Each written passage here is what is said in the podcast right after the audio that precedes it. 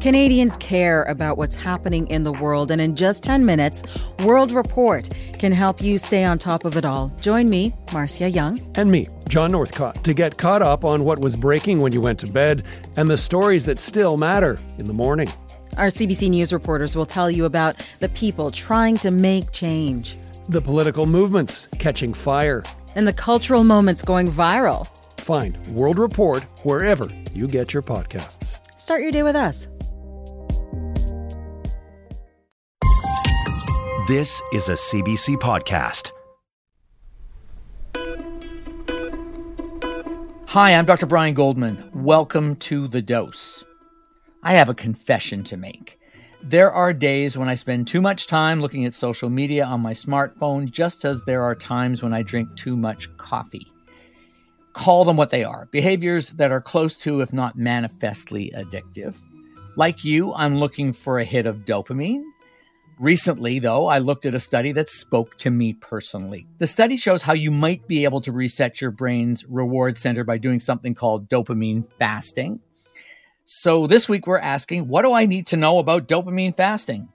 Hi, Patricia. Welcome to the dose. Hi, thank you. Have you ever had a moment like me when you thought, hey, I can use a dopamine fast? Certainly, I think we all spend too much time on our phones. Most people do, and certainly there are times when I think, oh, I need, I need to break away from the, the games or the, the Instagram searches or the Facebook chats. You know, for sure there are times when I think it would be good to disconnect from all the technology. Have you ever detoxed from your phone? I haven't, but I'm pretty good at compartmentalizing my phone. So I don't tend to look at it when I'm at work. I tend to do it after dinner at night. So I haven't, but it's it's an interesting idea. And you have obviously found a way to to control your use, which is probably as good a prevention uh, tactic as any. So I think you're somebody uh, who can offer some advice on this important subject. Before we begin, though, can you give us a hi? My name is. Tell us what you do and where you do it. Just ad lib. Hi, my name is Patricia Di Ciano. I'm a scientist at the Center for Addiction and Mental Health in Toronto, and I'm also an assistant professor at the Dalla Lana School of Public Health at the University of Toronto and the Department of Pharmacology at the University of Toronto. Before we get to talking about dopamine fasting or cleansing or detoxing, let's explain, first of all, what dopamine is. Dopamine is a neurochemical in the brain, so that means it's a chemical in the brain that helps neurons communicate. So it sends chemical signals from one neuron to the next. We all are familiar with the idea that dopamine is involved in reward or the pleasure or the hedonics. I think that's really captured the imagination of the media, and that's really where people are thinking what dopamine is doing. That theory goes back about 40 years and it's it's been a great theory. Like any good theory, it's generated a lot of hypothesis driven research over the years. But there were some challenges to the theory over the years. So in the 90s, for example, some data was published showing that after receiving a reward, dopamine can actually go down. So that sort of got people thinking a little bit about what dopamine is doing. And in parallel, there have been some other ideas about what dopamine is doing. One of the earlier ones, I believe, was that it's involved in learning or sort of stamping in learning or reinforcement, as we like to call it in, in psychology. There are also ideas that dopamine is involved in motivation. So sort of the wanting or the seeking out of rewarded endpoints. Some people also think it's involved in effort. So the amount of behavior you put into something. So the more dopamine is required to make more responses. And then, of course, a more recent idea that it's involved in some kind of prediction error. So it helps people or animals bridge the gap between when they expect to get a reward and when they get a reward. Relevant to the dopamine fasting idea, there's a lot of evidence that dopamine is involved in stimulus control. So the way stimuli in the environment control behaviors. So signals and cues from around you. Clearly, dopamine is important in helping to shape human behavior. Yes, it's involved in many different processes. It's found in many different, different parts of the brain. So it isn't just doing one thing. Just to put it into some context, some illnesses that it's involved in, for example, Parkinson's is known to be a disorder of very low dopamine levels in one of the, the brain areas where dopamine works. And another sort of set of illnesses, of course, is any substance abuse disorder. So all drugs of abuse ultimately work on the dopamine system. They all converge on dopamine. So those are two very different illnesses that are both controlled by dopamine. What do we mean by a dopamine hit or a rush? The popular idea of a dopamine hit or a dopamine rush really gets back to the idea that it's involved in reward or hedonics. It excites or it produces a sense of reward or pleasure dopamine hit, dopamine rush can do a number of different things. So a dopamine rush, we know that when we give a surge of dopamine, it can really help to stamp in what happened previously. So it can help in learning. So it can help to sort of cement or build our understanding or our knowledge about rewards and outcomes in our world. You mentioned hedonics, and I assume when you talk about hedonics, you're talking about the pleasure that you feel. Does everybody feel the same amount of pleasure per dose, per hit of dopamine? Any kind of subjective account, whether it be pleasure or pain, is very relative. So everybody will have a different way of rating pleasure or, pain. It's notoriously difficult to, to assess if one person gives you a rating of 10 out of 10 for pleasure, does it mean the same as somebody else who's given a rating of 3 out of 10 for pleasure? Mm. What we do know is that your amount of pleasure or hedonics can vary based on your experience with an outcome. So people who use a lot of recreational drugs, a lot of cocaine, a lot of alcohol, for example, will experience what's called tolerance so that the drug has less of an effect, mm-hmm. or you need more of the drug to produce the same effect. So in those kinds of people, we can see an adaptation. So the, the amount of pleasure that they experience will be less than when they first used the, the drug. What are some of the most powerful triggers of uh, a release of dopamine in the brain? Clearly, one of the best triggers of dopamine in the brain would be some of these recreational drugs. So, drugs like cocaine and amphetamine have a direct impact on dopamine. So, when somebody has a hit of cocaine or amphetamine, dopamine in the brain will go very, very high. With the respect to the dopamine fasting, I think what's perhaps more relevant is the sort of the cues in the environment. So, these conditioned cues. We know from probably over a century now of research that these stimuli in the environment are very good at producing responses. So we all know the term Pavlov's bells. So going back to the early 20th century when Pavlov discovered by accident that a bell that predicts food is really good at eliciting a salivation response. So food on its own causes a dog to salivate, but when a tone predicts the food, the tone also, after learning, produces salivation. We know that after this kind of learning, whether it be to food, sex, or drugs, which are the three primary rewards that elicit dopamine, that these kinds of cues can also produce an increase in dopamine um, depending on how they're presented. So it's not just the drink of alcohol, it's the bar where you had that first drink. Precisely. It's the bar that's a contact. So the room where you've had the drink. So uh, somebody who's, who's using heroin, for example, may often use the drug in the same room and that room will become a conditioned stimulus. It's also logos. So we all know logos for famous restaurants or coffee shops. You know, when you're walking down the street, if you see a logo, you may approach that restaurant or that coffee shop because it reminds you of the food or the coffee and you're motivated to seek it. It can also be something that you work for. So, for example, with internet stimuli, Instagram, Facebook, we spend a lot of time searching through these apps. And there's nothing inherently rewarding about those apps, but those apps remind you of reward. They signal that reward could be coming. So we're working for those kinds of rewards.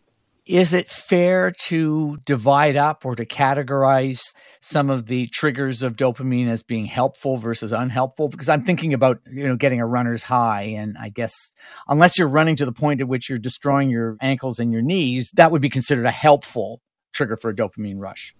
Well, certainly dopamine, most likely from an evolutionary perspective, with respect to rewarded behavior and motivated behavior would help animals or organisms orient towards environments that help them to survive. So a stimulus that predicts food will elicit an approach response to the location of food. So clearly they're evolutionary adaptive, this process. The dopamine can help people learn about where to obtain food, sex, you know, whatever they need to survive.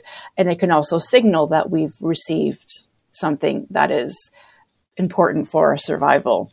So yes, it can be adaptive. Where it can be maladaptive, of course, is in the case of a situation where you're overusing or misusing one of these products. So in the case of an addiction to food, sex, or drugs, changes in dopamine could potentially be maladaptive simply because the way the dopamine system works over time can change. The thing itself, the substance itself, is neither helpful nor unhelpful. The context is really important. That's right. It's about the learning and, and, the, and the way that you've adapted to the situation.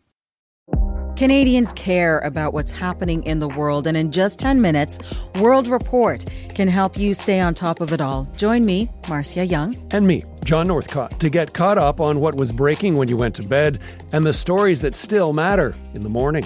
Our CBC News reporters will tell you about the people trying to make change, the political movements catching fire, and the cultural moments going viral. Find World Report wherever you get your podcasts. Start your day with us. How do smartphones and other tech play into this dopamine rush concept? So, if you think about your phone, a lot of what you see on your phone is a conditioned stimulus. So, the example that Cameron Sepah used in one of his interviews was these push notifications that people get. You're sitting at your desk or you're sitting by your TV, and suddenly you get a notification that you have an email or a friend has liked one of your posts and that you know you you reach for your phone because you want to see what is waiting for you after you've got the signal from a notification. That notification in itself inherently has no value. I mean, if, if you show a notification to a child, that doesn't mean anything. But because we've learned over time that the notification brings us something that we're seeking or something rewarding, that notification becomes a signal or a stimulus in the environment what do we make of a notification that advises you that somebody dislikes what you've what you've posted? And I get those frequently on X. What's important to note is that learning about these kinds of stimuli, contrary to what we think and sort of what you, we think is intuitive, our learning about these stimuli is a lot more ingrained and a lot harder to undo when the reward or the reinforcement is intermittent. So if every time you receive a notification and you look at the notification and it's always something that is rewarding and there's always something good, you'll more likely to unlearn that than if the reward is sort of infrequent. So intermittent associations tend to be better at stamping in these kinds of responses.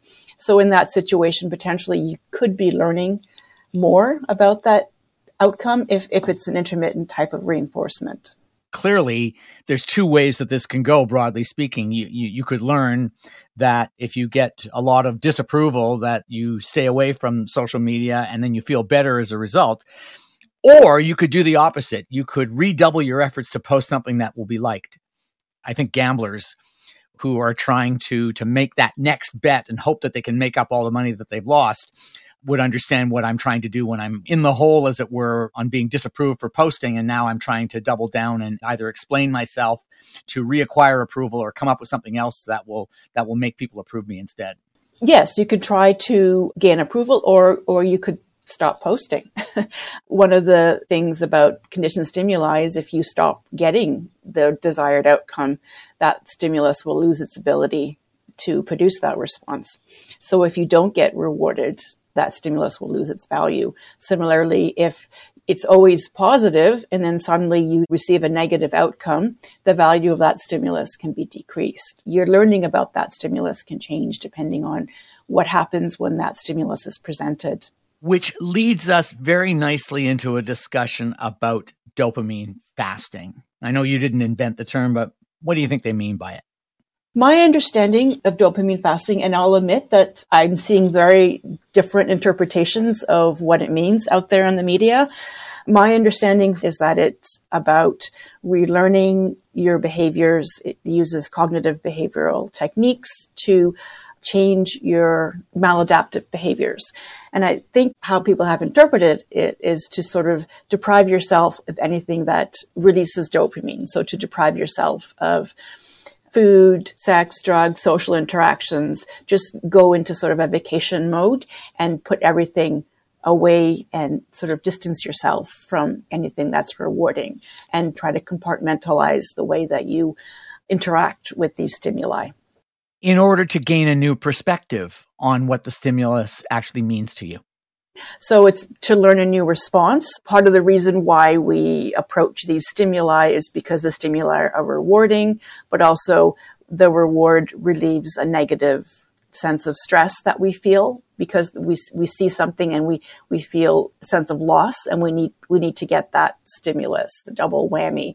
So we're learning a different outcome to our behavior. So we're learning that our behaviors don't produce the response that we like and we're learning to sort of fragment the various stimuli in our environment. It sounds from the description like you need a long enough kind of period of abstinence or separation from that from that stimulus to begin to either reset and then hopefully learn more about why you do it and what's the downside of doing it. How long do you think you need to be separated or stop doing the behavior in order to uh, in order to to begin that process? This is where I think that there's a challenge for the dopamine fasting. This idea of taking a vacation from rewards is where I'm left wondering how successful dopamine fasting would be, simply because we know that with stimuli in the environment, if you take a vacation, so I'll go back to the example of a logo for a coffee shop or a restaurant. If we go on vacation to a country where those restaurants or coffee shops don't exist, we'll come back and we may have forgotten about it for a little while, but that stimulus will eventually return and become very powerful. But by contrast, if you go to that restaurant or that coffee shop and you have food or coffee and it makes you ill, nauseous, that will definitely affect the way that the logo motivates you in the future. So it's not just about taking a vacation, it's about relearning your responses and relearning the importance of stimuli in the environment. With respect to dopamine, we know that from a number of different sort of avenues of research. When we take a vacation from a stimulus, that our responses to that stimulus can actually get bigger over time. It's called incubation or sensitization. We need to do more than just take a vacation. Taking a vacation can actually make it worse. So we need to find a way to change what those stimuli are doing and how they're affecting our behavior as opposed to just taking a vacation from them. How challenging is it for people to to make that first attempt to break away, to start the vacation as it were? We certainly know that this kind of technique is used in our everyday lives. It's, in some ways, it's common sense. We do it for alcohol. You know, we, we have alcohol only available in certain stores in this country. We tend to drink only at night or on weekends. You know, we, we compartmentalize other types of behaviors that can become problematic. So, in theory, that could be done for phones and other technology what is happening inside the brain and the body as you attempt to break away from the behavior, whether it's being on your smartphone or avoiding a certain food, avoiding coffee, etc. What was happening immediately prior to the abstinence, and then what happens as you then abstain? We know that two different things can happen to the dopamine system when we stimulate it repeatedly.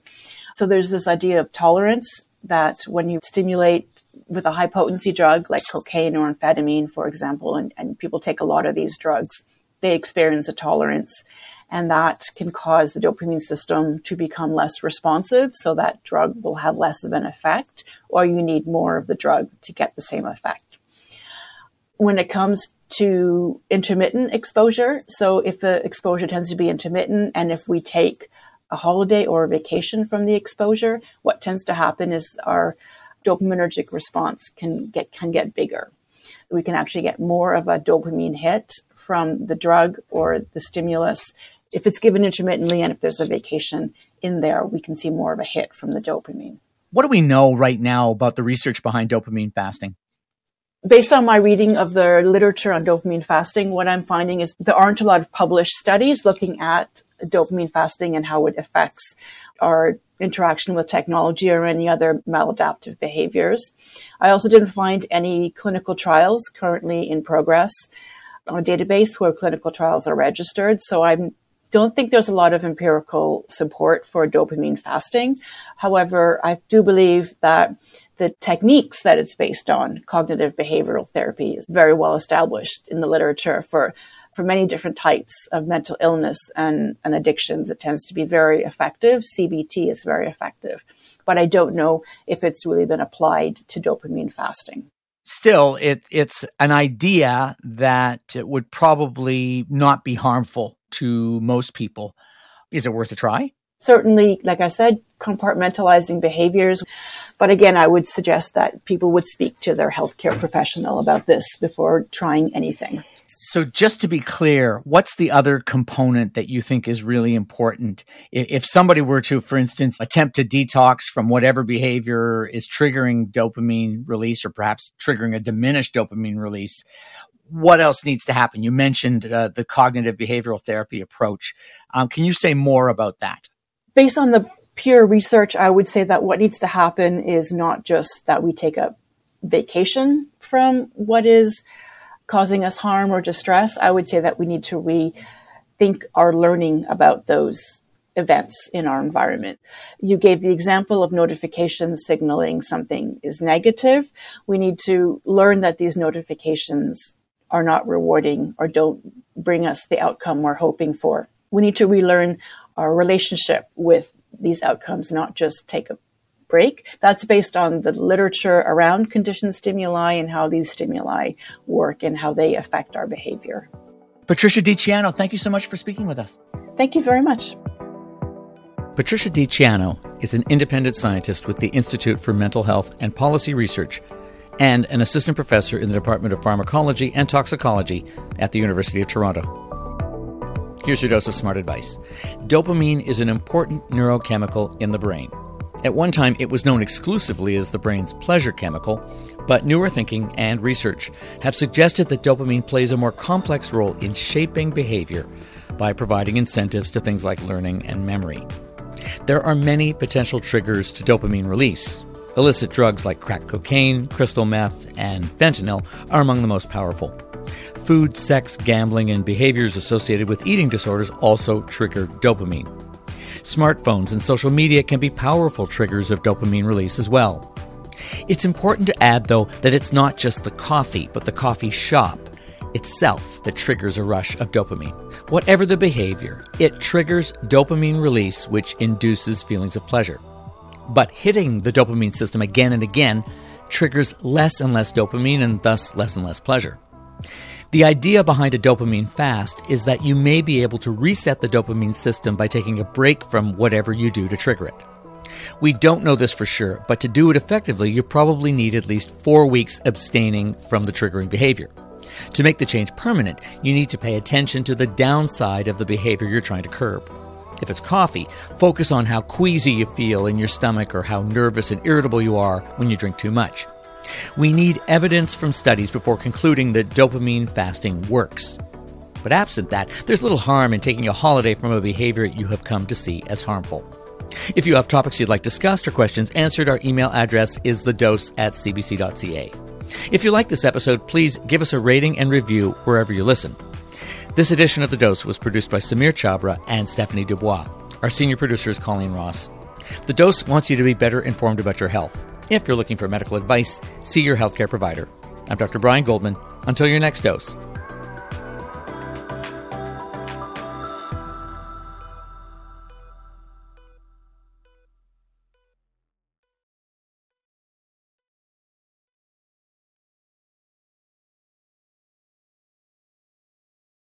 For more CBC podcasts, go to cbc.ca slash podcasts.